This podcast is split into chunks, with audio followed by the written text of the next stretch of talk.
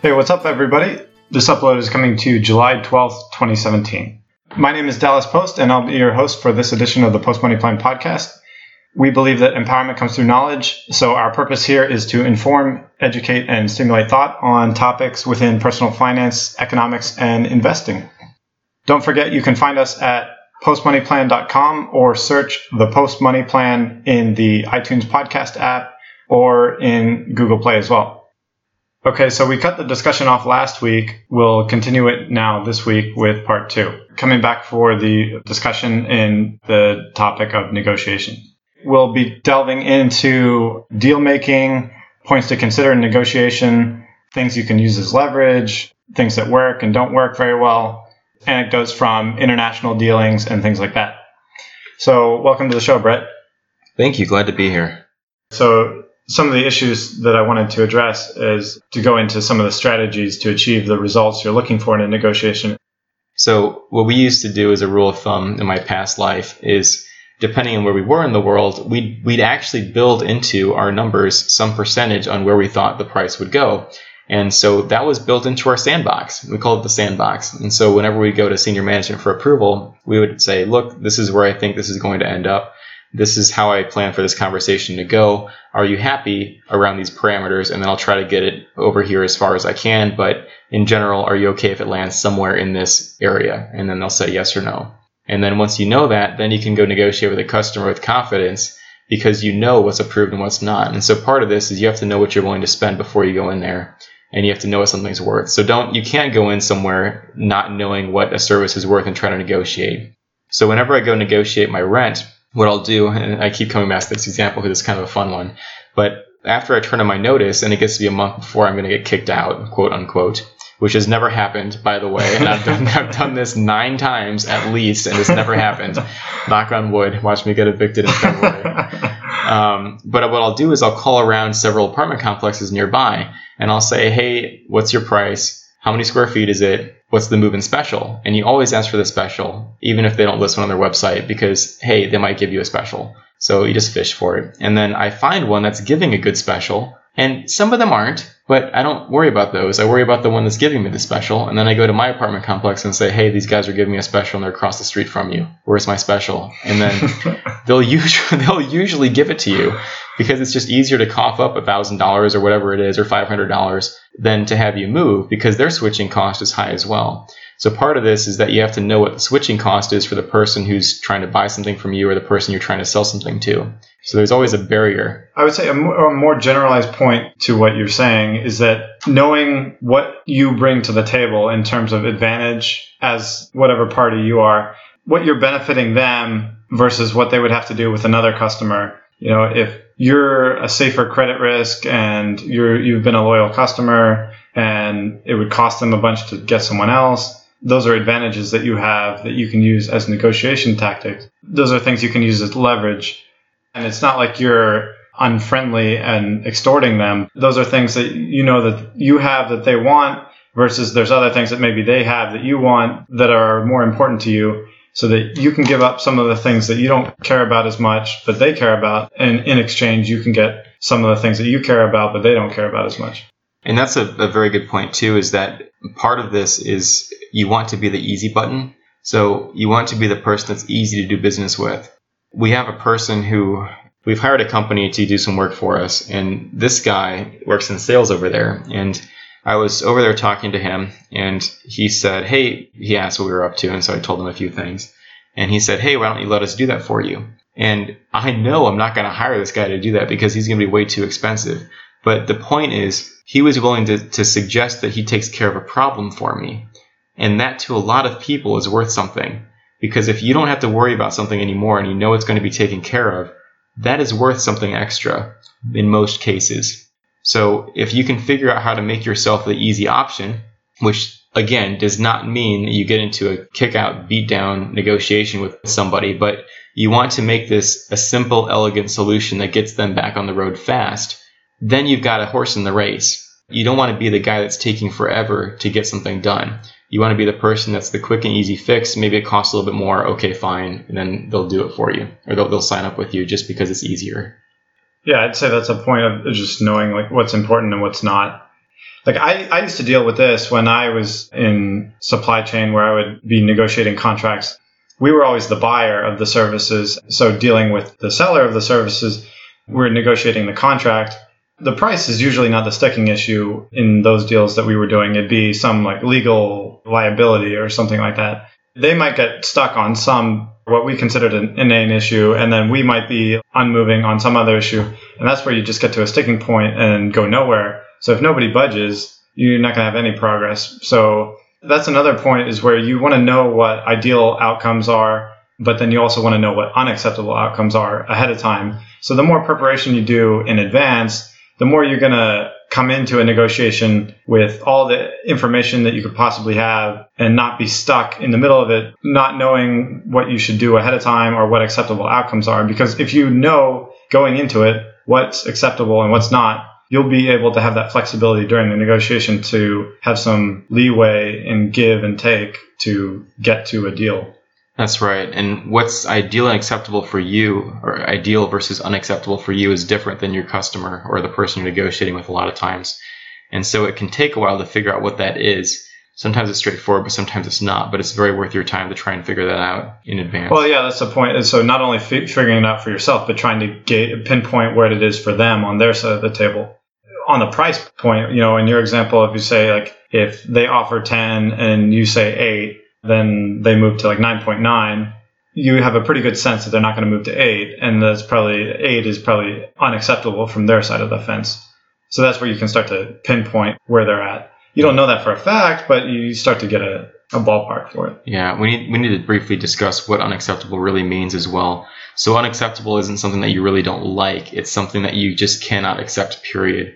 So one example would be back when BP had the Deepwater Horizon, it became very obvious that some of those companies that had worked with BP had not protected themselves adequately or had on uh, pollution clauses in their contracts. And so you remember that Transocean and Cameron got dragged into court as part of their work that they did with BP to talk about who had done the cement job. I think Halliburton was in there too, right?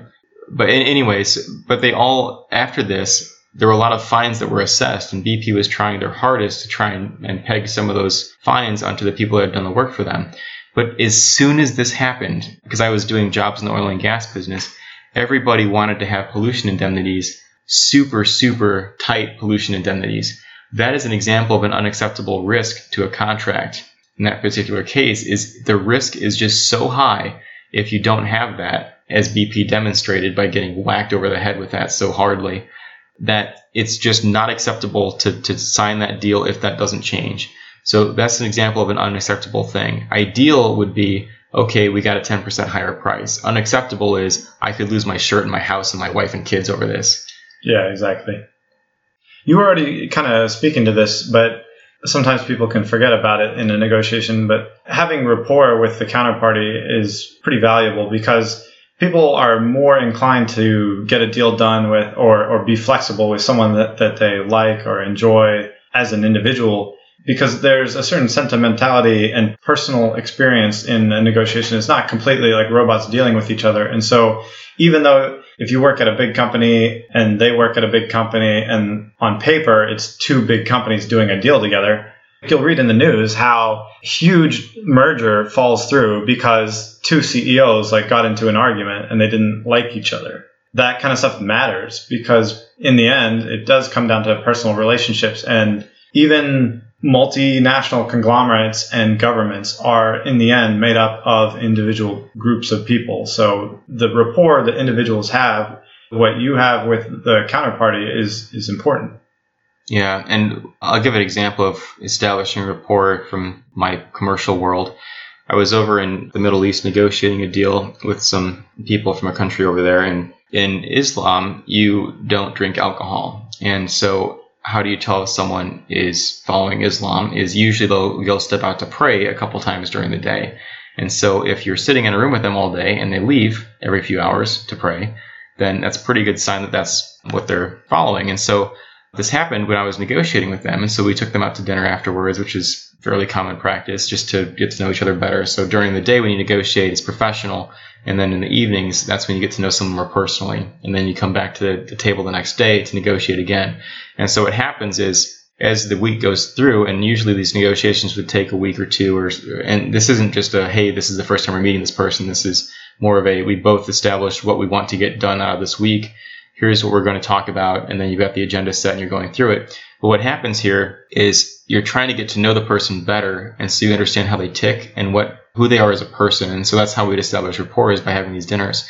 So we got to dinner with these people, and uh, the sales guy that I was working with for my company immediately goes and orders alcohol. And I'm thinking, well, that's, not maybe the best decision here to establish rapport with these guys. And so they order um, some juice. I order juice as well after them. And then the waiter comes by later on and asks if we can have anything else. And so he asks the customer first that I'm dealing with, and they said, no, thank you, I've had enough.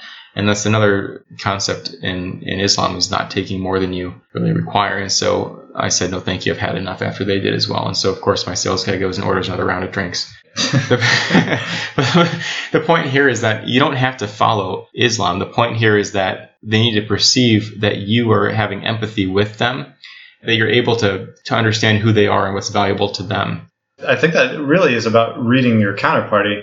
That's not only about like verbal cues in literally in the negotiation, but you're talking about interpreting the, like their culture, what they're bringing to the table in terms of like how they operate, and if you're just completely ignorant of their culture or where they're coming from, you may offend them. And if you offend them, they may not want to do business with you. Yeah. And I, I'm over in the UK rather frequently for work. And I met a man on the train once over there who was talking about how he, he had done a lot of business back in China, back before China had really become the powerhouse that it is today.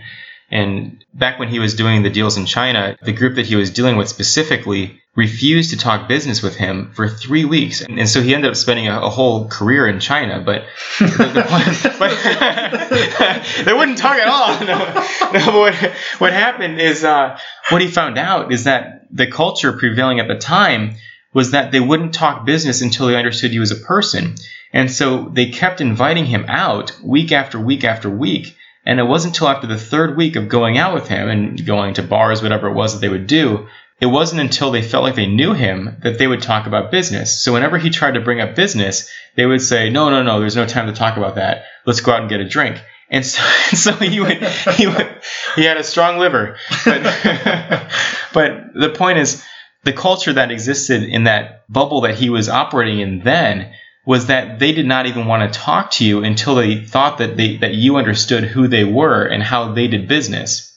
Very different than how we think in, in America and in Western European nations. Here, we don't really care about who somebody is. We care about what they're offering. Over there, they care much more about who the person is that's offering it to them.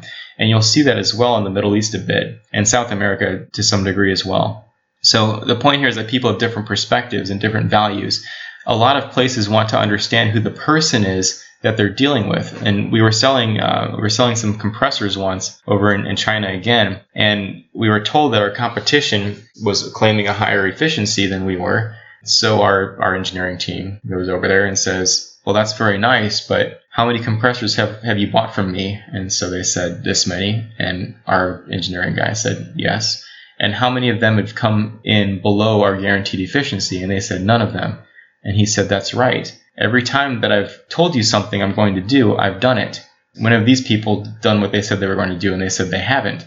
And so, and so this customer ended up buying our equipment just because of that relationship and because of that reputa- reputation.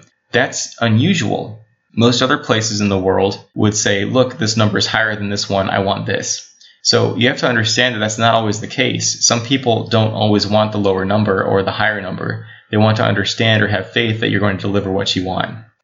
In the end, I think that all that comes back to interpreting the signals and the signs and the body language and everything from the other party and having an understanding of their culture, all that stuff is just reading the counterparty and trying to empathize with their side of the equation so that you can come to the best outcome.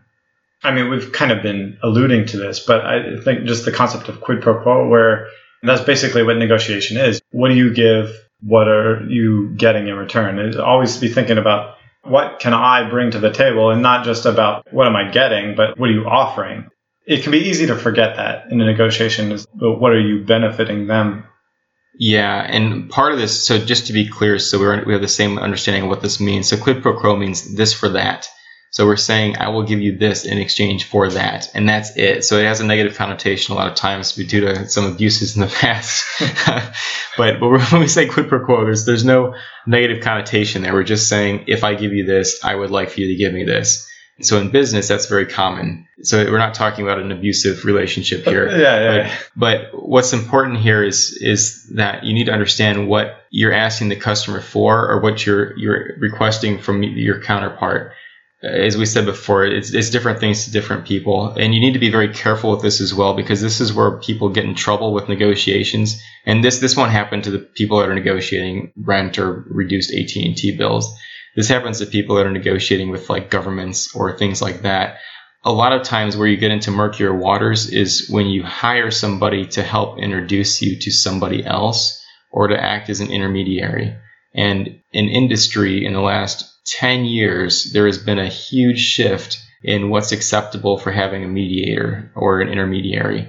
The reason for that is that these guys virtually always, every single one I've ever heard of has this problem where they have conflicts of interest, where you're paying them to do something, and then the person you're trying to negotiate with is trying to influence them as well. And part of the thing with an intermediary is they have to be profiting from this relationship. So the issue here is that you'll be paying them, or the customer's paying them, or someone's forcing you to use them. So they're never in it for the interest of one party because otherwise they wouldn't be an intermediary. What they're trying to do is profit from that middleman status. And you have to be really, really careful with how they're trying to profit. One example, we'll call this a hypothetical.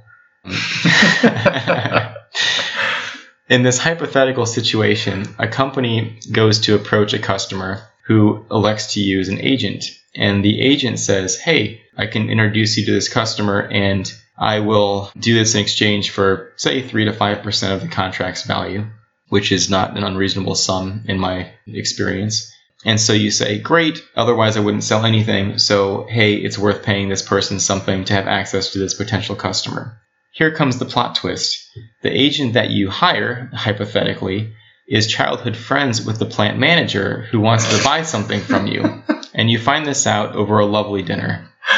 So what this means in reality is that the person that you've hired and now are paying something like a quarter of a million dollars to to close a deal is literally just milking you because he can influence the end user. And so realistically, since these people grew up together, you're effectively paying a customer to buy a service from you, which is basically a bribe. So when you get into situations like this, and I, I believe I'm jumping ahead a little bit here, you have to understand that this for that, the quid pro quo, you need to be really careful with that because the overall concept is that you're exchanging something of monetary value for something else of monetary value or, or some committed service in the future. But this gets really murky really fast when you're trying to influence someone by making some sort of promise or some sort of payment. So you need to be very careful well, when it comes to talking about third parties, yeah, you definitely want to watch out for conflicts of interest. And that's the case like throughout business. Like wherever there's conflicts of interest, there are murky waters and, and you want to tread lightly. Yeah. So in, in that hypothetical situation we talked about, what would happen in there is that the person who is running the sales project or managing the sales project would report that back to the company and the company would say, Hey, screw this guy, he's out. And then they would cut the agent, and then the agent would be very upset, and it would take an additional two years to close the project. But again, speaking in hypotheticals. Okay, well, let me throw you a curveball. What if negotiations either start hostile or turn hostile, but both parties like are trying to get a deal done for whatever reason? They're not walking away from the table, but negotiations are hostile. Like, how do you handle that? Yeah. So the the first real negotiation that I had with the customer, I was just thrown to the wolves. They sent me across the world to go meet with this customer, and the first four hours at least were just the customer showing me emails and talking to me about how my company did such a terrible job and they hated us and everybody else in that continent hated us. And here are some emails about them talking about how much they hate us. And by the way, it's nice to have you here. so the first thing is that you have to realize that you cannot use your emotions as a guide when you're negotiating. You can use them as a general feeling for how you think the customer is per- or someone's perceiving you or how they're reacting to you if you're particularly intuitive. But the point here is that you cannot let someone use your emotions against you when you're trying to negotiate something. So the first thing is to realize that sometimes that's actually a tactic. In that case, it was because I showed up and I was so so young and young, clean shaven, had the had the tie a little bit too tight maybe. but the point there is that sometimes the negotiation will start off hostile, saying, "Look, I don't want you here. I'm upset. What are you going to do about this?" And it kind of puts you on your back foot. What you need to do in that case is decide why you're there. So in that case, my point was this person has to buy services from me. They don't have a choice. They know this. I know this. The reason they're being hostile is because they wanted a better deal because they were afraid I was going to milk them like a cow. I mean, when you end up in a hostile negotiation and people aren't walking away, that probably means there are no alternatives, right? Yes, but it, it can also mean that they feel trapped. So, hostile means that someone, one of the two parties, feels like they're trapped and they don't have a choice, or you're doing something that they really don't like, but they feel like they can't walk away. That's where it starts getting hostile. And that can be, it's not because you're necessarily tying their arms, but it may be that they're running out of time before they have to have a plan. Like, for example, in oil and gas, if you have a service contract where you're operating their equipment and you haven't signed a renewal and the contract expires in three weeks, they're going to be really, really upset because they don't know what you're going to do in three weeks. You could literally pull all your people off the platform and then congratulations, there are now 10,000 barrels per day that are not being produced of oil. So that to an oil company is really, really, really upsetting. And so that to that customer is a hostile negotiation because they feel like you're holding them hostage in that situation because of the time constraint. It's not necessarily time, but it could be the fact that they feel like they're isolated from third party service providers or that they don't have someone else to buy it from. So if you go to Best Buy and it turns out that everybody in town is out of headphones and you're leaving for a trip tomorrow and Best Buy says, Hey, we know everybody else is out of headphones, but we have some. Want to make a deal? If you have a meeting that requires you to use headphones, you start feeling like that's hostile somewhat because you're trapped and you have to buy it and there's no one else. So it depends how you react in that case. So in my situation, what I did is I knew that this customer would be buying future stuff from us. It was only a matter of time we needed to turn this around. And so I was very polite and I gave them what is a fair deal in their eyes and my eyes. So we didn't press that. And I started off by saying, look, you know, I understand that you've felt mistreated in the past. I'm not going to debate that point, but this is a separate issue from that. What we're going to do here is give you a fair deal that's going to be seen as fair in your eyes, if not now, then later on in the future when you've had time to think about it. So here's what I propose that we do to move forward. And sometimes you just got to lead people through something that they don't necessarily want to do or that they are very apprehensive about. But again, it's you have to understand what you're there to do and, and negotiations are business, okay? This is not like a covenant relationship. This is you are here to get something, they are here to get something. How do you make this a deal that you are both happy about or a deal that you're proud to walk away from?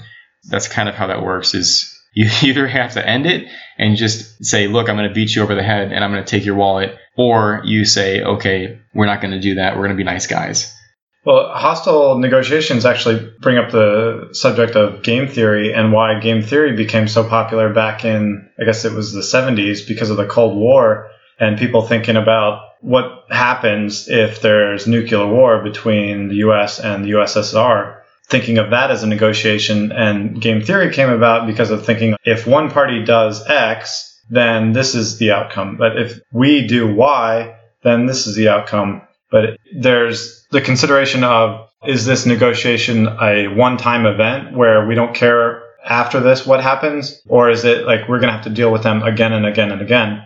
And if it's if you're dealing with someone who you're going to have to do business with many times in the future, you don't want to burn a bridge that you're making them upset because like you got a good deal one time, but then it's going to ruin the relationship for all the future to come. Yeah, and that's a really good point is that negotiations may be a chess game, but people are not chess pieces and you can't treat them like that. If there's a, a stalemate in a situation, you want to think about the best alternatives to a negotiated agreement, which is in negotiation terms is referred to as BATNA. In case there's a failure in negotiations, or, or you're going to potentially have to walk away. So you want to think about what your alternatives are if you can't come to a final agreement. That helps you know when you need to walk away. Yeah, you need to have a sandbox. So if you go negotiate your rent, for example, You need to think about this before you go down there and it gets emotional or, or you start having second guesses on yourself. What would be helpful is to find, for example, in this specific situation, a place that you would go live if everything falls through. So that's your alternative. Then what you're trying to do with your apartment complex is say, look, this is the price that I'd be happy to stay here for. Will you do this? Yes or no? And then you have to know whether or not you're willing to stay for the price for, for X dollars per month. And at some point, this is what somebody's going to say is, well, if it's just a dollar more than you wanted to, than you pay, than you wanted to pay, would you move out? And the answer is yes. So at some point, there is a finite dollar amount where you say, hey, it's no longer worth it. I'm leaving. And a penny more than that, you're still leaving. So you need to figure out where your line in the sand is and stick to that and have an alternative in mind. And that's the thing that scares a lot of people is they feel like they don't have a backup plan. So you need to have a backup plan or your alternative before you go talk to people. And if you don't have an alternative, then hey, you know, you're basically bluffing at this point and you're trying, and you're trying to convince them that hey, this person's a flight risk. I should give them a better deal, but really, really, you you are just bluffing, and you hope that they don't call you sometimes that's going to happen, but most of the time it doesn't have to. That should be worst case scenario when you have no other options. All right, so let's just kind of close it out with key points for people to be thinking about in negotiations of things that they should be bringing to the table or using in terms of strategy. I think to summarize what's important to keep in mind when you do this is you have to be willing to risk something when you're negotiating and you need to understand where your where your tolerances are. So if you're buying tires, you go back to that example, your risk tolerance is very you don't have a lot to lose. You can always drive the tires another day. So it's it's worth pressing your advantage, which is time in that circumstance. For negotiating rent, time is your enemy, and so you need to figure out how exactly you're going to play that, which for me has been I always give notice. I wait a month and then 3 weeks or so before I'm supposed to move out I'll go call around, have an alternative figured out, and then negotiate my price with the apartment people by then. And as we said earlier, you have to know who the decision makers are. You don't waste your time on people that can't make a decision. So if you go to Best Buy and you want to buy the headphones for $10 and the cashier rings you up for $10 and you offer 8, it's too late, you lost because the cashier cannot change the price. So you need to understand who the person is, and it's usually a salesperson or the salesperson's manager that makes that decision. In, in rent for an apartment, it's the property manager. Don't waste your time on the front desk people. Go straight to the source, and then that person can make the decision. So you have to find the right party to hear you. You have to be likable. So we talked earlier about having rapport with people. So when I go negotiate with my rent, that's not the first time they've seen me. Okay. So I'm not just paying my rent and never stopping by the office. I make a point to stop by the office every week or so, say hi, ask them if they're excited to go outside because it's nice weather, or whatever it is, ask them what's going on in their life. So they know who I am, they know my apartment number. When I come down there to negotiate, they're already ready to receive me because they like me. So that's an important concept as well. You have to have your sandbox. We talked about that, which is what am I willing to accept? What am I not willing to accept? You have this defined before you go in. And then we talked about market exploration, which is you trying to figure out by throwing out a couple numbers or throwing out a couple ideas to the person you're talking with, gauging their reaction and saying, okay, is this something that's acceptable to them? Yes or no. If I, for example, in my job, get kicked out of a conference room and told not to come back, probably came in a little bit too high on my price. But the point is there's another opportunity. So you have to you have to do the exploration all the time. So when Geico tries to raise your insurance, you say, okay, fine, let me get five other quotes. So you spend the 15 minutes calling around an hour, whatever it is. And this is the thing too. This is a side note, but people people don't want to call around like, oh, it takes too much time. What do you get paid per hour? You know, you know, if you save 300 bucks in a year on insurance, you know, isn't it worth I don't know 10 hours of your time to figure it out? It is. But realistically, it doesn't even take 10 hours. It'll probably take you an hour of calling around to get to save 100 bucks. Congratulations, you just made $100 an hour. How often do you get to do that? So the point here is figure out what the cost is to pursue the opportunity and then make the choice. The other thing we talked about is asking for the best price. And a lot of times that can just short circuit a negotiation, even in America, and just ask them for their best price. You also have to remember that big companies don't have time to deal with you. So you have to find a small company and someone who's receptive to making a deal. The caveat here is that some companies that are very large have small local branches that are run by local people who care a whole lot more. And so if you find, for example, a McDonald's franchise, McDonald's is a huge faceless organization. The, the reality is that the CEO has no idea who you are, nor does he care. But if you're in a small town and you buy McDonald's every day of the week, you're probably going to get a, a, free fry once in a while. But the point there is that you've established the relationship, you've established that you're a regular customer, they'll probably work with you. It's the same thing when I used to have a crippling addiction to Taco Bell. I went there, I probably went there three or four times a week easy. And it was always at the same time. And so I always had the same cashier at the window. And so what would happen is I would say hi. And part of this is because I'm a clown when I go order. So I'm like, hey, how are you doing? so, but the point is this cashier knew who I was. And so she, I would show up to the, to the drive-through window, and she'd be like, "Oh, I knew it was you." but then what happens is they start giving you free stuff, or if you go in there and you're like, "I want to buy two uh, Mexican pizzas, can I have a free drink?" And they'd be like, "Yeah, sure, whatever," and they give you the free drink. Well, that comes back to the rapport. Yeah, exactly. But the point is, like, you have to find people that can make the decision. So at Best Buy, if they give you something for free, that's theft. If it's Taco Bell, they give you something free. It's like, okay, you got a free drink. Well, th- I guess that would come back to like the ability of the place to give a deal. Like a franchise has that flexibility, whereas maybe uh, an enterprise doesn't have that authority.